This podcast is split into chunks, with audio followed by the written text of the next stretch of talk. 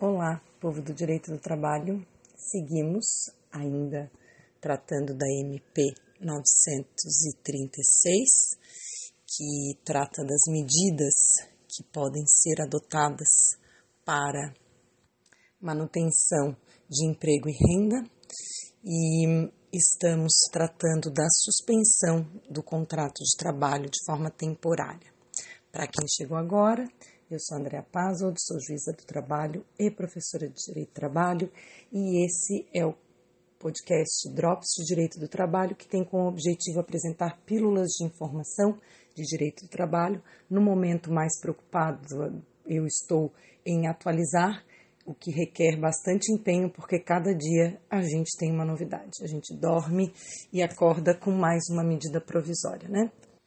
Antes de passar para a parte das garantias de emprego e de outras questões e também responder algumas dúvidas, eu quero lembrar a respeito do artigo, ah, a respeito ainda da suspensão do contrato de trabalho, o seguinte. É, eu havia falado no outro episódio, no que trata da redução do, a redução de jornada e redução de salário, a questão da informação do empregador no prazo de 10 dias a contar da celebração do acordo para que o pagamento ocorra em 30 dias dessa celebração do acordo. Isso também se aplica para a suspensão do contrato de trabalho, tá?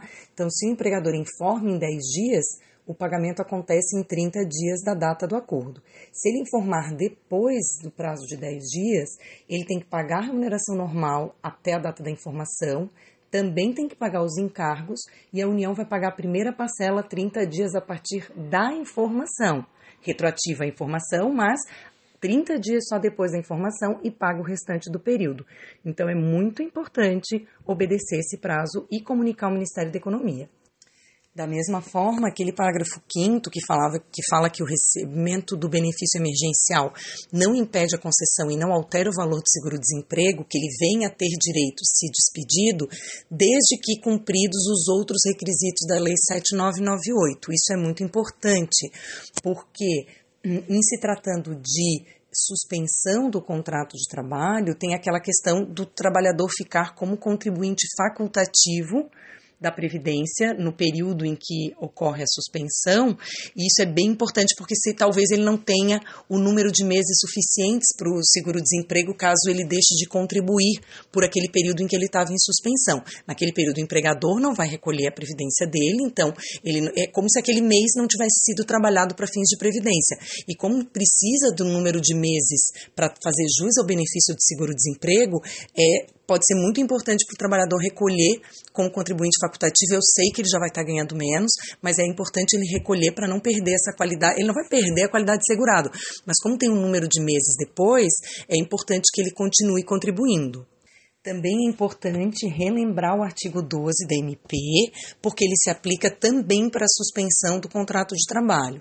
Então, as medidas, ou seja, a redução ou a suspensão, serão implementadas por acordo individual ou negociação coletiva para quem ganha até 3.135 e para quem ganha mais de 12.200, que são duas vezes o teto né, da, da, do regime da Previdência, e portadores de diploma de nível superior. Então, não adianta ganhar 12.200 e não ter nível superior. Tem que preencher os dois requisitos. Essas pessoas de 12.200 com uh, nível superior e quem ganha até 3.135, inclusive esse valor, o acordo pode ser individual, seja para redução de jornada de salário, seja para suspensão do contrato de trabalho. Para quem está na faixa entre um e outro, ou seja, para quem está entre o 3.135, ou seja, de 3.136 até 12.200, essas pessoas têm que acordar por negociação coletiva.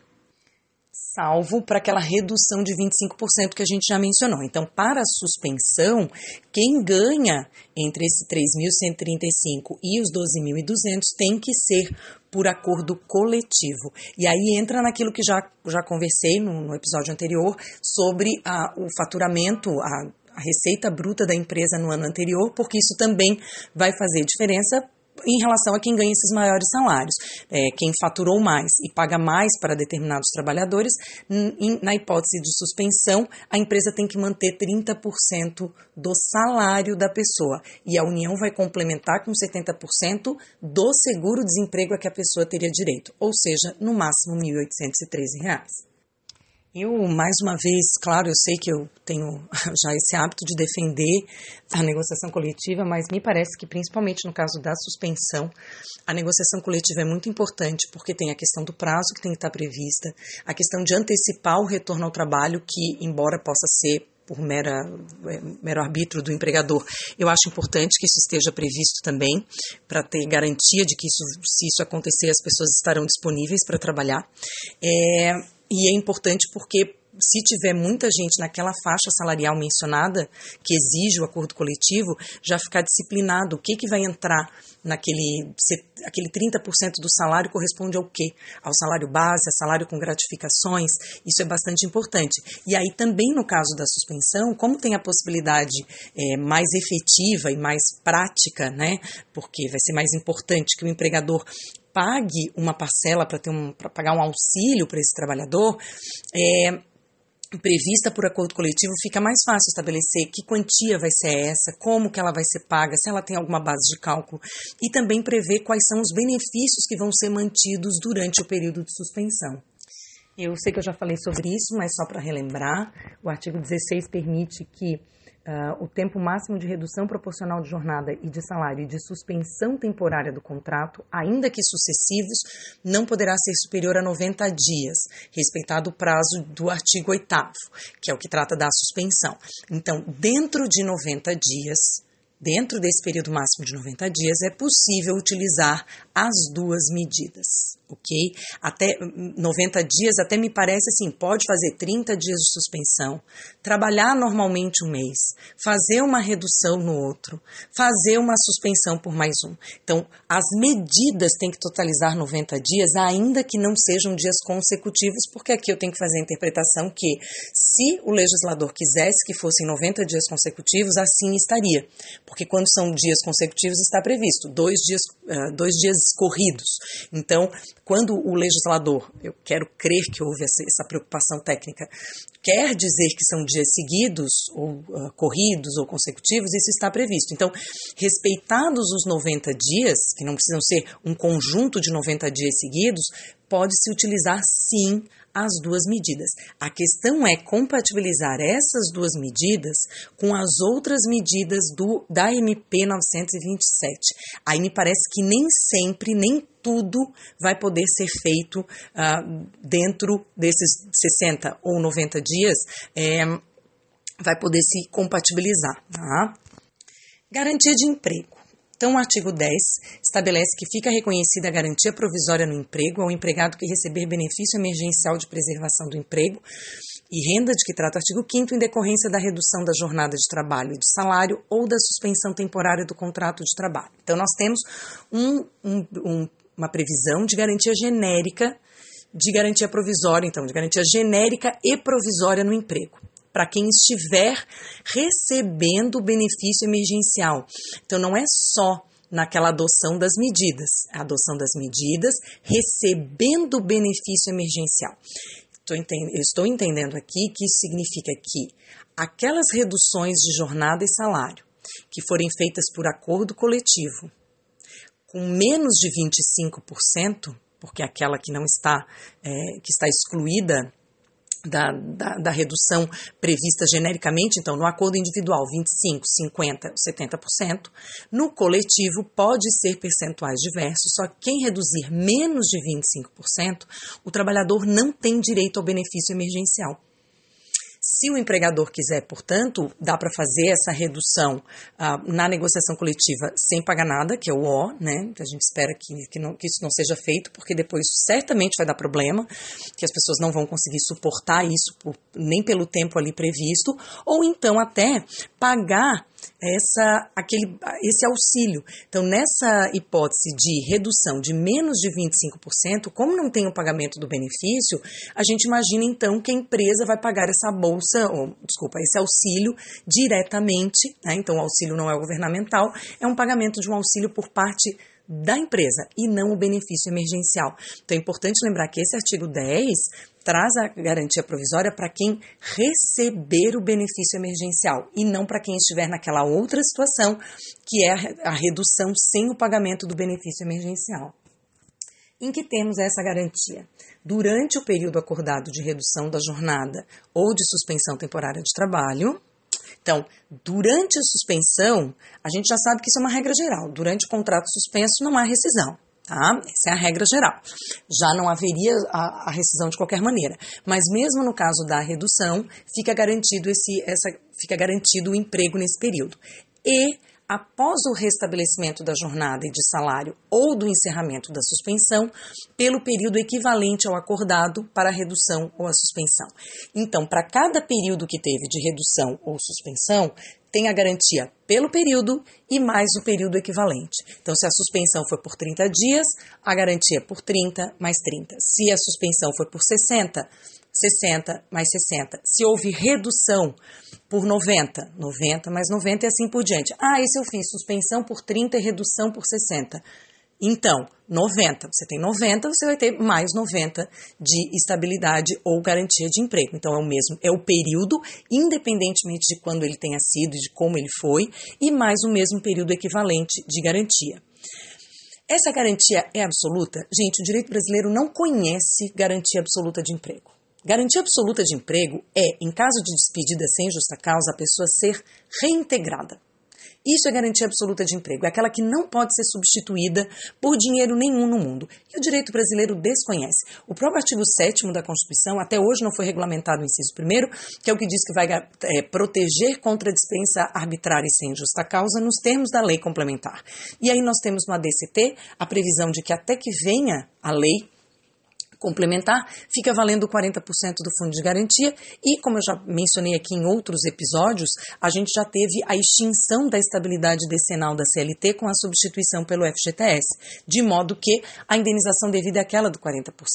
E a Constituição já fez aniversário de 30 anos e não teve lei complementar, de modo que continuamos no mesmo sistema.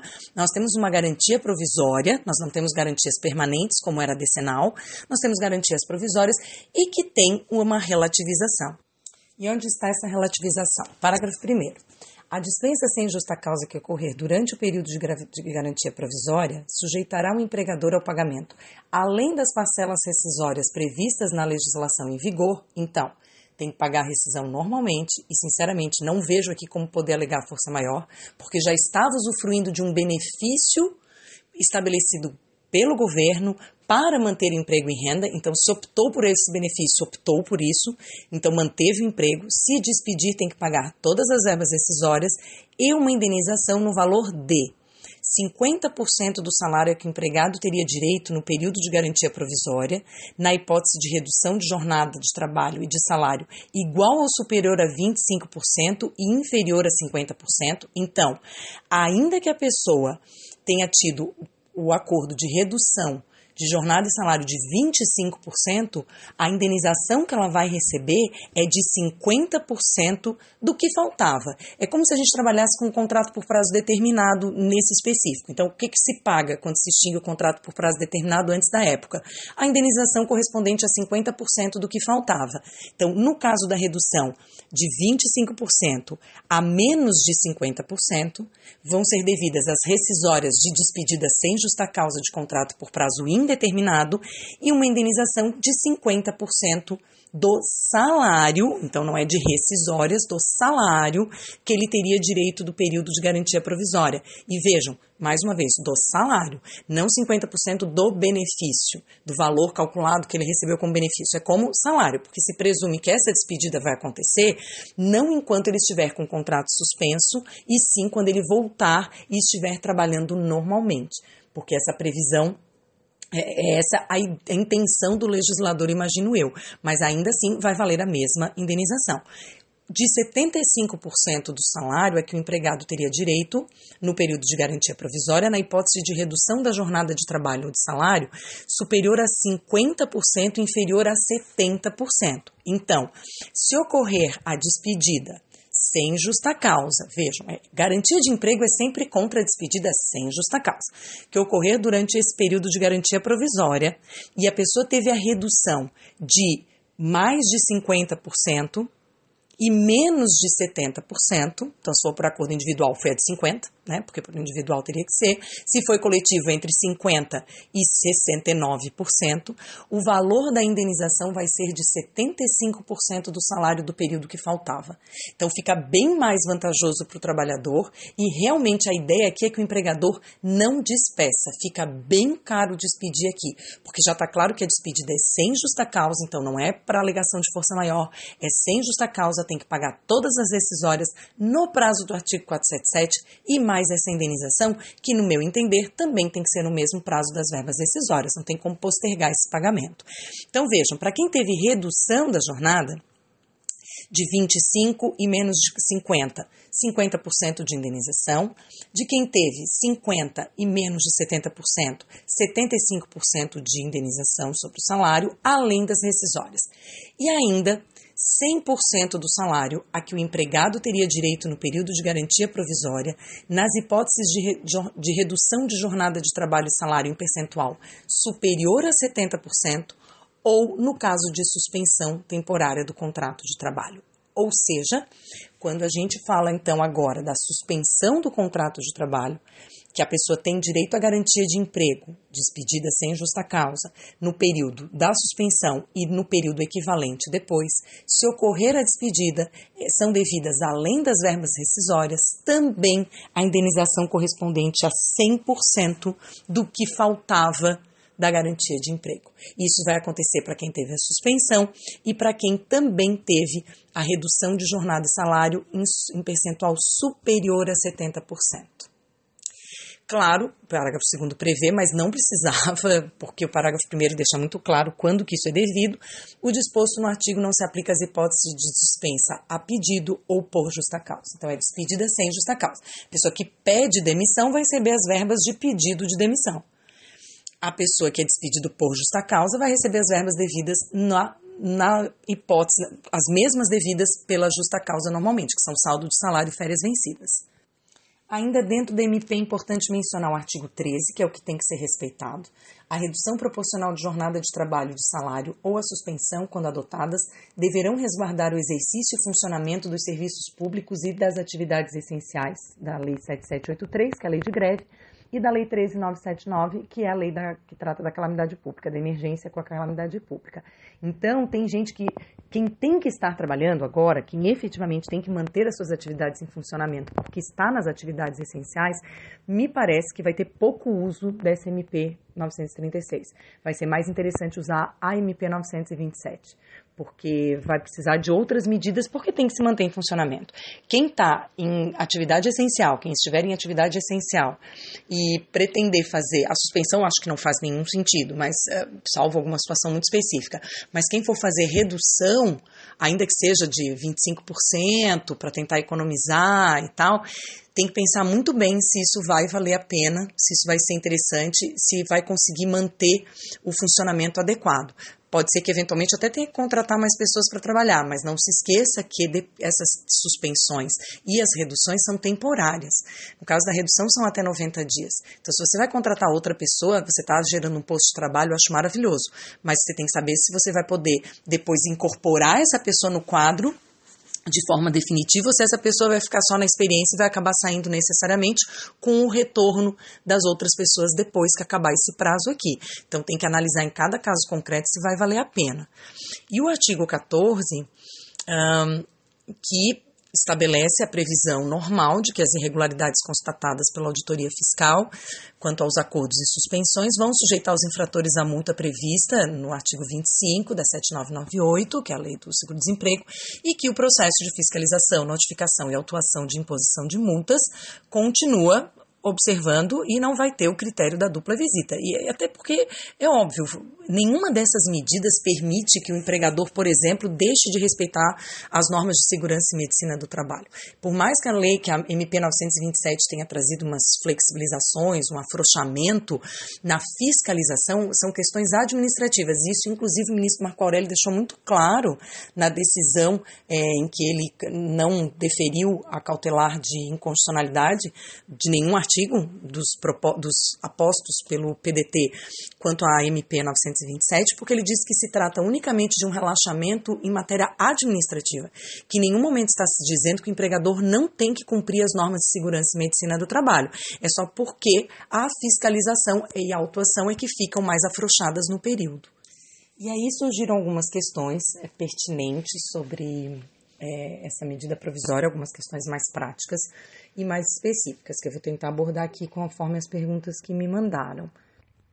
Pessoa ruim, né? Tem que ouvir tudo para ouvir as perguntas, as respostas das perguntas só no final. Ah, é isso mesmo. Algumas coisas eu acho que eu vou fazer uma live. Hoje tem live do professor Rodolfo Pamplona, tem, deve ter alguma da Volha, porque todo dia tem umas duas, três da Volha, telecena de hora em hora, mas tem, deve ter também, então eu vou ver mais ou menos ali para compatibilizar, para fazer uma live para aquilo que sobrar, porque algumas coisas eu acho que eu não vou falar aqui, vou ter que deixar para uma live específica, tá? Porque aí a gente fala só de questões duvidosas mesmo. As que eu vou responder agora agora são questões que eu acho que podem se aplicar para todo mundo que, que está com as, as mesmas dúvidas, né? Então, por exemplo, como é que a gente com, vai compatibilizar a suspensão e a redução com o contrato de experiência? Me parece que no caso da compatibilização da, da, da medida em si não é problema. A, a, compatibilização mais difícil com temporários, contrato de experiência, pessoas com prazo determinado, é a questão da garantia de emprego. Né? Então, vamos supor o seguinte: no caso do contrato de experiência, por exemplo, a redução em si não é problema. Você reduz a jornada, reduz o salário, a pessoa vai receber a complementação pelo fundo, pelo auxílio emergencial do governo e a vida segue. Importante que, que, ela, que, a, que a pessoa tenha consciência de que isso está acontecendo e que o contrato de experiência continua valendo. Como é que você vai fazer isso? E aí é uma coisa minha, pelo menos por enquanto. Pode ser que eu mude de ideia, mas por enquanto, o que me parece é que a gente vai seguir o seguinte: vai fazer um contrato, está no meio do contrato de experiência, vai fazer a redução de jornada e salário. O empregador sabe que a partir daquele momento ele está postergando o contrato de experiência, porque tem que garantir o emprego dessa pessoa na volta eh, das condições normais. Então, se ele está lá são 60 dias de experiência. Ele cumpriu, cumpriu os primeiros 30 normalmente, nos segundos 30, né, no 30, nos 30 dias posteriores, vai ter uma redução de jornada e redução de salário. Naqueles 30 dias ele não pode ser despedido sem justa causa, então não vai poder ser antecipada a rescisão do contrato de experiência. E se depois daqueles 30 dias ele volta para trabalhar normalmente, eu entendo que vamos caracterizar uma exceção há hipóteses de prorrogação de contrato de experiência, porque ele vai sim poder fazer uma prorrogação por esses 30 dias tá, de contrato ainda caracterizando como contrato de experiência. Então você dá garantia de emprego, mas pelo mesmo período do contrato de experiência. Ou seja, respondendo à pergunta que me fizeram, não me parece que vai transformar em contrato por prazo indeterminado, porque é uma medida excepcional que permite uma mudança nesse contrato, que no caso seria a redução de jornada e salário, e uma medida em especial para período de emergência e de calamidade que dá essa garantia. E o objetivo dessa garantia é para esse período específico, para esse tipo de medida, para os empregadores não se aproveitarem da medida e depois as pessoas irem embora bem quando iam voltar a ganhar o mesmo salário anterior e ter me os mesmos benefícios anteriores. Então não me parece, pelo menos nessa primeira análise, que vá converter em contrato por prazo indeterminado, desde que tudo tenha sido feito corretamente. O que a gente tem que ver é se não tem a aparência de ter sido feito regularmente e, na prática, princípio da primazia da realidade, a gente descobre que não, que tudo foi um engodo, o objetivo já era depois poder mandar embora e por isso que fizeram essa, por isso que fizeram dessa maneira, ou que era o objetivo que o empregador pagasse só uma parte, o governo pagasse o resto, enfim. Aí nós vamos ter que ver que tipo de fraude as pessoas terão criatividade para inventar no período. Então, se tivermos num contrato de experiência, ah, o contrato foi de 30, prorrogado por mais 30. E aí, nessa, nessa prorrogação por mais 30, fizemos a redução da jornada e redução do salário. 30 dias ele trabalha assim, na volta ele tem mais 30 dias de contrato de experiência. É como se a gente tivesse colocado, um, um, não é uma suspensão, mas como se a gente tivesse colocado uma, uma, um pendurado nesse contrato ou até melhor, como se a gente tivesse feito uma interrupção desse contrato de experiência. Ele fez 30 dias de um contrato anômalo, porque é uma medida própria, de menor jornada, menor salário, e depois ele volta para aquele contrato de experiência anterior, como se aquele mês do, do meio do caminho nunca tivesse acontecido. Ele trabalhou 30 dias e agora vai trabalhar mais 30, com aquele salário, com aquela jornada. E aquele mês do meio, se vocês pudessem me ver gesticulando agora sobre isso, esse mês do meio, tentem me imaginar, os que já foram meus alunos, esse mês que ficou no meio, ficou um, um contrato parte, como se fosse um contrato à parte permitido de redução e de jornada e redução de salário. Aí fica mais fácil de entender que não seria uma segunda prorrogação. Então está prorrogando de novo. Não. Aquele período que ele teve no meio de redução de jornada e salário foi um apêndice, foi uma coisa extra do contrato de experiência normal. Mas é muito, muito importante que isso esteja previsto no, no ajuste individual. Então, se está fazendo a redução de jornada e salário por a, acordo individual, é muito importante que se preveja, em se tratando de contrato de experiência, o que, que isso vai significar no contrato de experiência. Porque é, nesse momento em que vale mais o que está acordado do que está legislado, e nesse específico nós temos realmente até uma lacuna na lei, porque a gente não tem a previsão específica para contratos por prazo determinado na MP, então é importante lembrar que aquilo que for ajustado nesse momento vai ter uma prevalência. Então, se a gente tiver uma previsão nesse ajuste individual, já do que, que vai acontecer com o contrato de experiência daquela pessoa, em princípio, isso vai ter validade, a não ser que seja uma coisa muito bizarra, mas o normal é que isso tenha validade. Se não tiver nada previsto no ajuste individual, é possível sim que a Justiça do Trabalho, em alguns casos, entenda que, se está lá prevista a redução da jornada e do salário pelo período que faltava do contrato de experiência, está entendendo que quando voltar ao normal é porque ele já foi aprovado no contrato de experiência e, portanto, virou prazo com um contrato por prazo indeterminado, e aí se despedido depois, ou seja, tem que manter aqueles 30 dias da garantia, e a partir dali uma, qualquer despedida vai ser uma despedida considerada sem justa causa. E eu estou dizendo isso até porque o próprio artigo diz é, a, a garantia contra a despedida sem justa causa. E o término do contrato de experiência não é, um, não, não é uma iniciativa sem justa causa, com justa causa. É uma forma de extinção de contrato, que é pelo decurso do prazo. O contrato de experiência não deixa de ser um, um contrato um prazo determinado.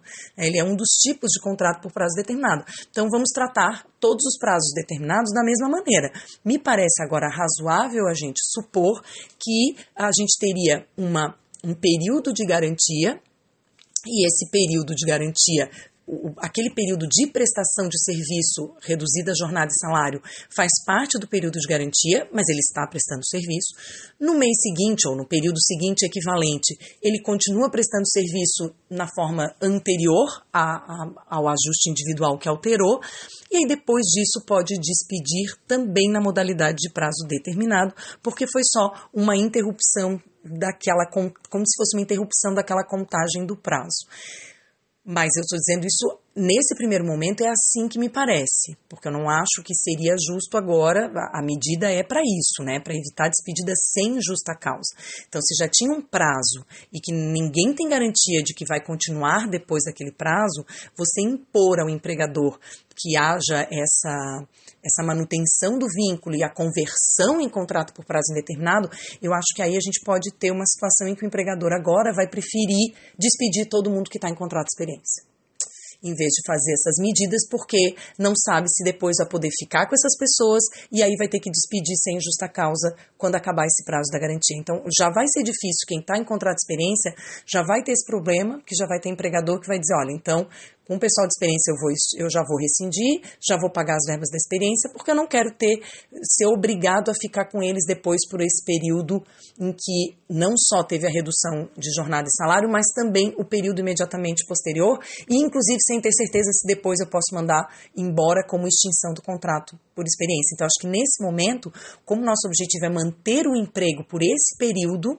é, eu acho mais interessante da interpretação de que é como se interrompesse aquela contagem e volta e volta a contar aquilo. Até já teve entendimentos nesse sentido, para antigamente tinha muito isso se no contrato de experiência sofresse um acidente de trabalho ou ficasse doente de qualquer forma, tivesse um afastamento, é, no caso do acidente comum, da, da, doença comum, voltava e terminava de contar. Ele trabalhava o que faltava. Uh, ele trabalhar antes dele ter a doença. Então, se ele trabalhou 60 dias, ficou afastado 25, na volta ele trabalha mais 30, se eram de 90. Não só mais 5, ele trabalha mais 30 mesmo, porque era o tempo que faltava. Ou 35, no caso. Então, já tinha esse entendimento. Hoje em dia, a gente sabe que as estabilidades estão com interpretação mais extensiva, mas nem sempre foi assim. Então, pode-se levar essa interpretação para este momento específico nesse sentido. E no caso da suspensão, é, é a mesma coisa. Ele trabalha um mês, então o contrato de experiência dele já passou o primeiro mês. O 30 dias da prorrogação não vai ser trabalhado, aquele primeiro 30 dias da prorrogação. O contrato é suspenso naquele sistema da MP. Quando ele volta, ele cumpre o restante do contrato de experiência naquele período que está aí sim, nós vamos ter que ver como que nós vamos interpretar, porque ele tem os 30 dias de suspensão, que não pode ser despedido, e na volta 30 dias de garantia. Esses 30 dias ele vai trabalhar normalmente. Só que o empregador vai decidir se depois prorroga por prazo, converte em trabalho, em contrato por prazo indeterminado, ou se vai encerrar no tempo que faltava. Agora, me parece que o período de suspensão, até porque é suspensão do contrato de trabalho, o período de suspensão não tem como contar para o para aquele para os meses de contrato de experiência que foram ajustados. Então são 90 dias de experiência. Aí faz 60 dias de suspensão. Aí quando ele volta acabou o contrato. Isso não faz nenhum sentido. Ele volta né?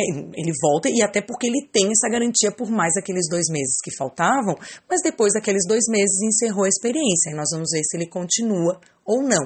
No caso da suspensão é mais fácil até de, de pensar assim, porque na verdade não houve prestação de serviços, então ele ainda tem que ter a prestação de serviços, tá? E aí no período em que ele teve a garantia inicial, é o período que estava com o contrato suspenso. Ele também não estava trabalhando, não estava prestando nada.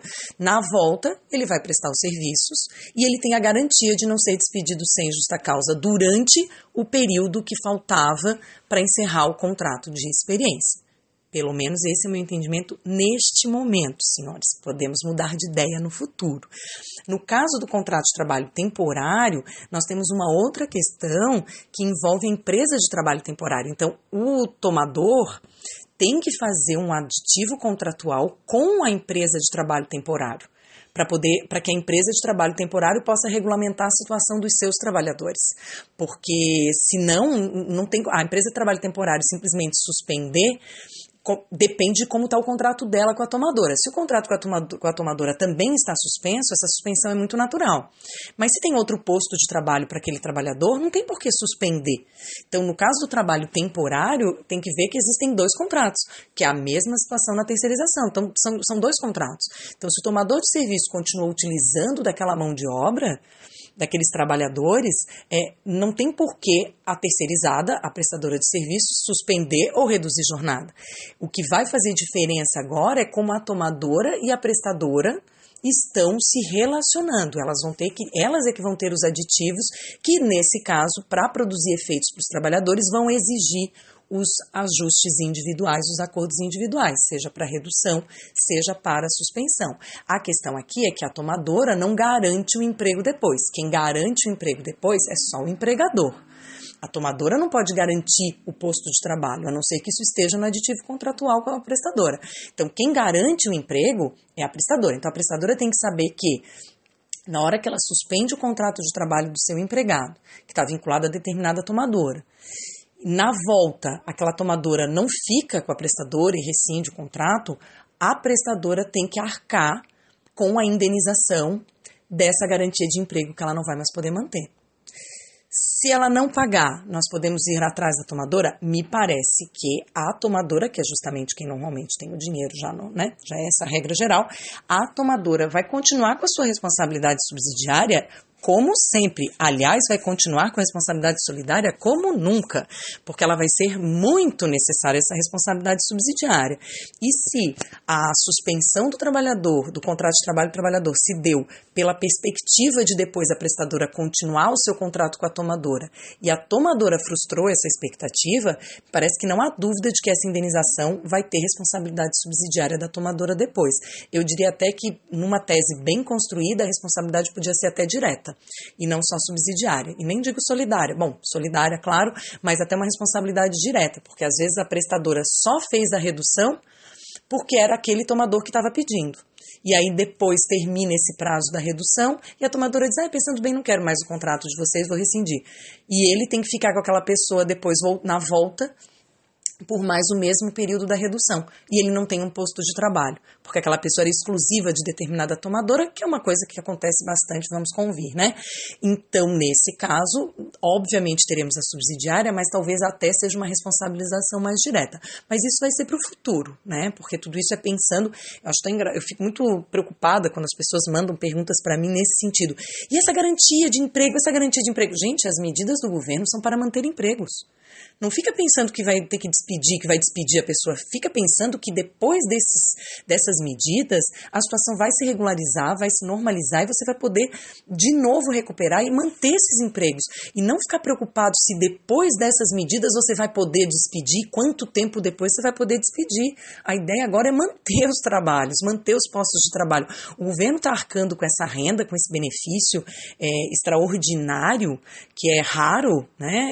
principalmente nessa política econômica que, que se adotou no Brasil, é, ele está arcando com isso, contando que esses empregos vão ser preservados depois. Se depois de tudo isso todo mundo resolve despedir da mesma forma, o caos é muito maior, porque essas medidas têm prazo determinado. Então tem que, no mínimo, garantir esses postos de trabalho pelo período equivalente, para que justamente possa se reerguer e voltar a trabalhar como sempre, e esses trabalhadores serem mantidos no posto. Gente, gestantes e outros estáveis, da mesma forma, as gestantes estão com aquela questão que elas não podem trabalhar, né, de maneira geral. Então, elas já estão em casa em outros termos, né? E no caso de acidentado trabalho, que está com, com, estabilidade, no caso de cipeiros, quem tem estabilidade agora vai passar por essa situação de redução e tal, já está com estabilidade. Então, não é que ganha mais dois meses de estabilidade. Aí eu acho que é uma interpretação muito extensiva.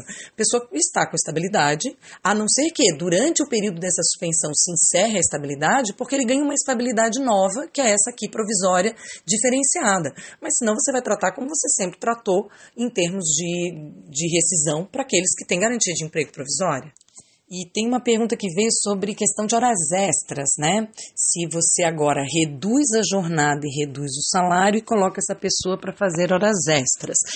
Eu acho que isso é uma burla ao objetivo da MP em princípio. Tá? Em princípio, você está é, saindo do escopo da medida provisória, que era para você ter menos gastos. Então, assim, a ideia é você está apertado, você é empregador, então você reduz a jornada e reduz o salário dessa pessoa e a diferença ela vai ganhar do governo. Se você reduz a jornada e o salário e na verdade a jornada não se reduz, então é porque você precisava daquela pessoa mais tempo, então você vai ter que pagar por isso. Né? A ideia é justamente porque você não precisava dela, porque você não estava produzindo, então também não teria receita que justificasse esse custo. Se você está tendo é, essa necessidade, essa demanda da mão de obra, é porque então você pode arcar com esse custo porque você tem receita.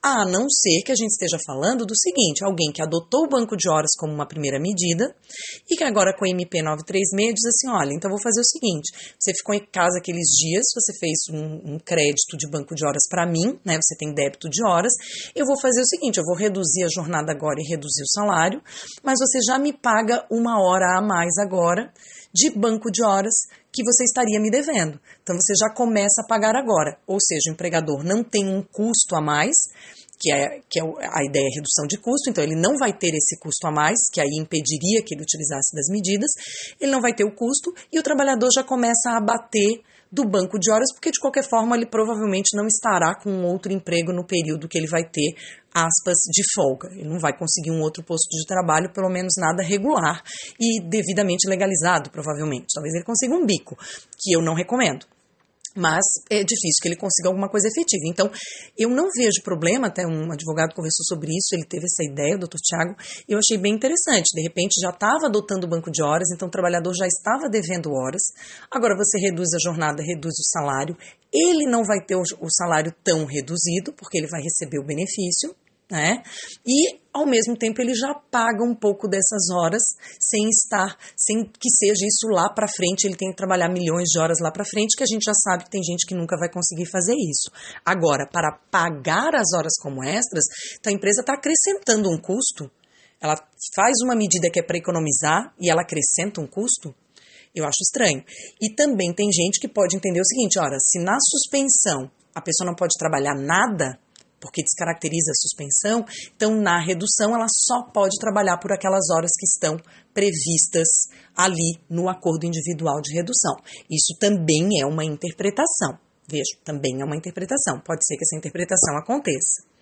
Porque, para fins do empregador, a redução de jornada e salário, na prática, é como se fosse uma suspensão parcial. Aí sim, pra, do ponto de vista do empregador, porque ele não está usufruindo daquela força de trabalho, o trabalhador não está trabalhando, mas não é ele que está pagando o, o, período em que ele fica ocioso, em que o trabalhador está ocioso.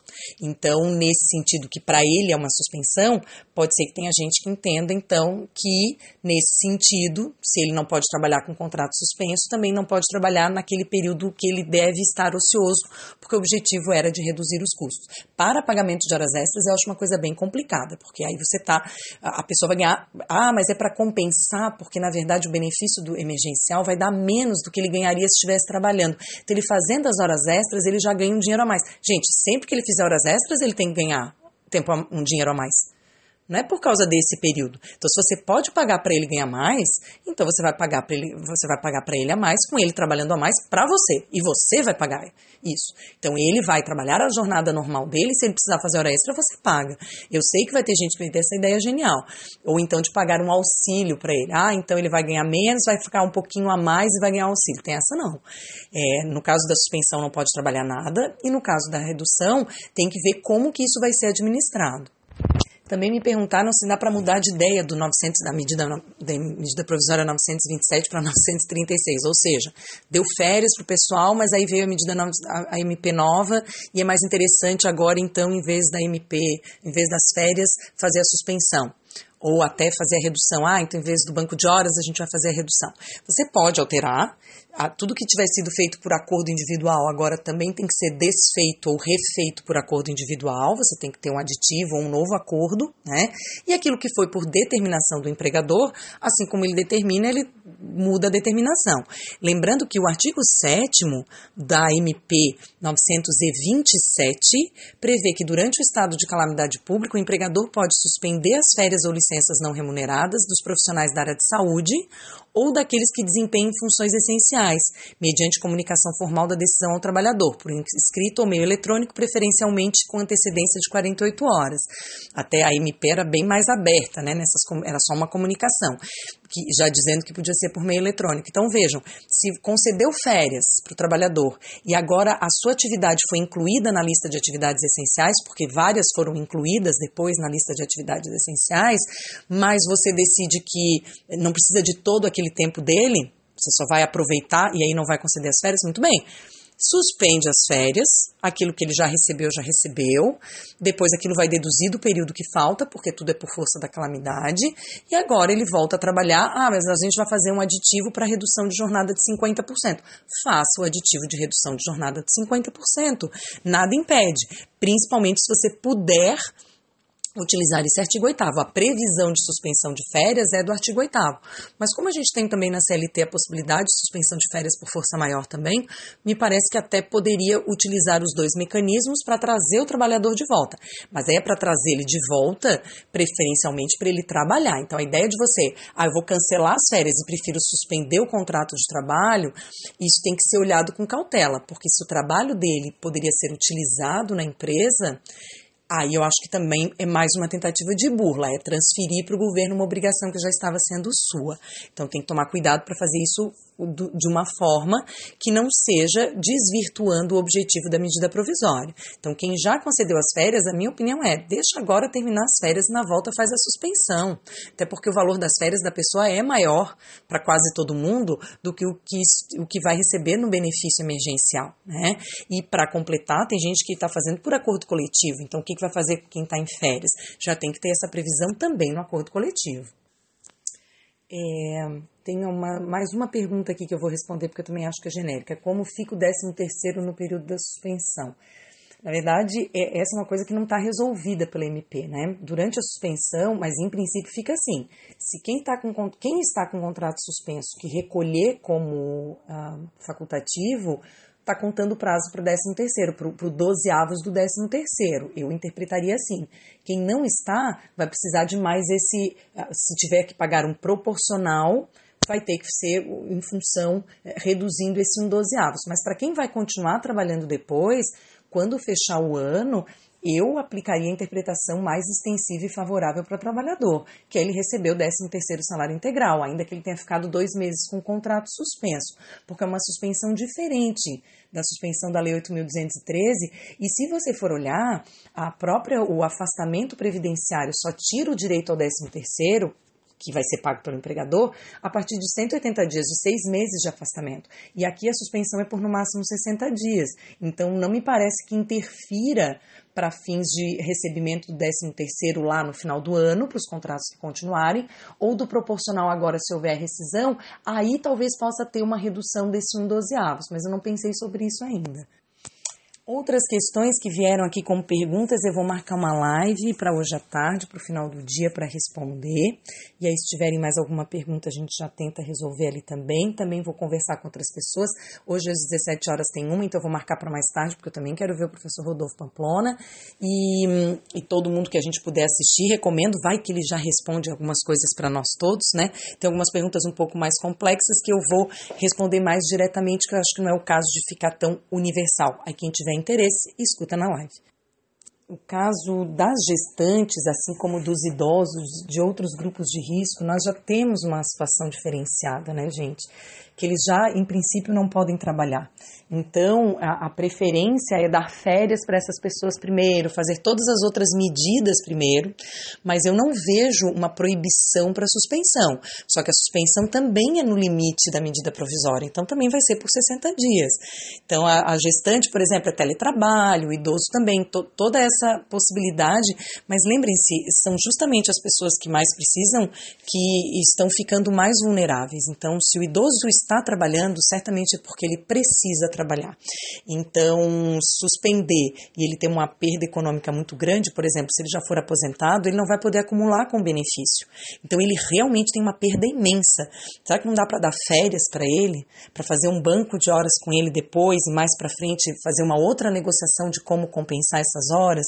É, é tentar, tentar pensar nessas opções, sabe? A mesma coisa gestante. É, o banco de horas para gestante é complicado porque depois ela vai ter um bebê.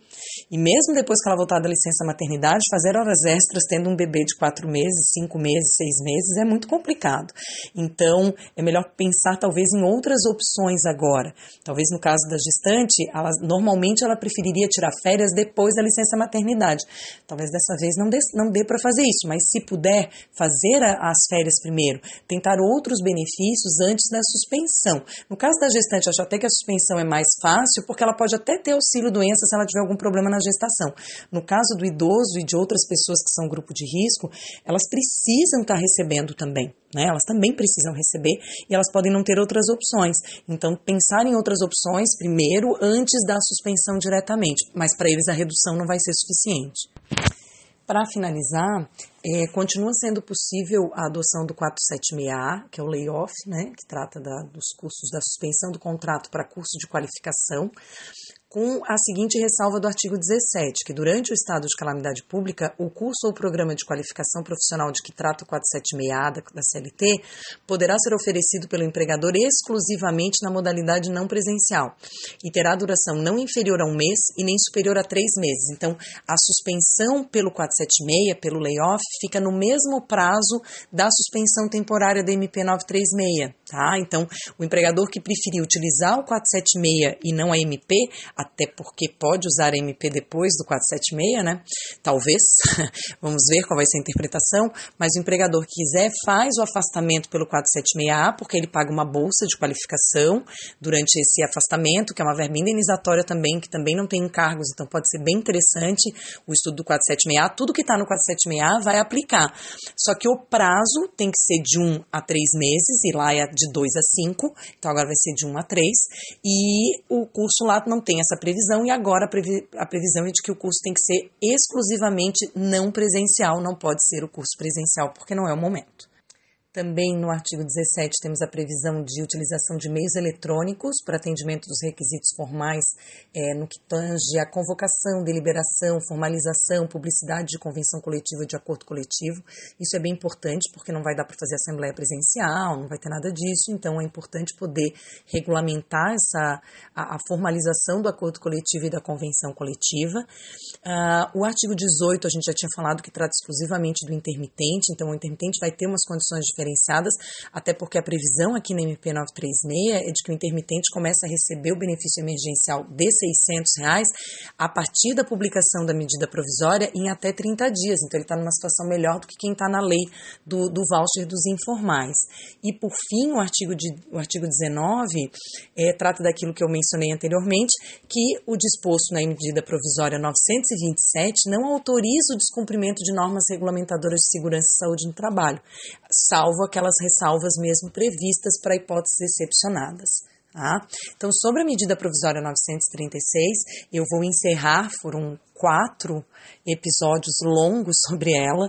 Eu vou marcar uma live para as últimas dúvidas mais específicas de algumas pessoas que não são de conhecimento genérico. Espero em breve poder voltar a pílulas e não mais a tanta coisa, tanta carga, mas é que todo dia a gente tem uma surpresa. Tem a medida provisória 944, que eu não pretendo fazer podcast, porque ela é emergencial de crédito, e a 945 ela é muito específica para a categoria dos portuários, então provavelmente também não farei aqui. Mas nós teremos outras coisas e temos a lei. Então, da lei a gente já tem que falar. Então, da lei, provavelmente, é, em breve já vamos ter alguma coisa da Lei 13982, que é o que todo mundo também vai querer saber. Mas, por enquanto, o meu objetivo era tratar de quem está com emprego ativo, que felicidade, para que assim se mantenha. Então, estaremos em breve juntos de novo. Muito obrigada por me ouvirem. Até a próxima.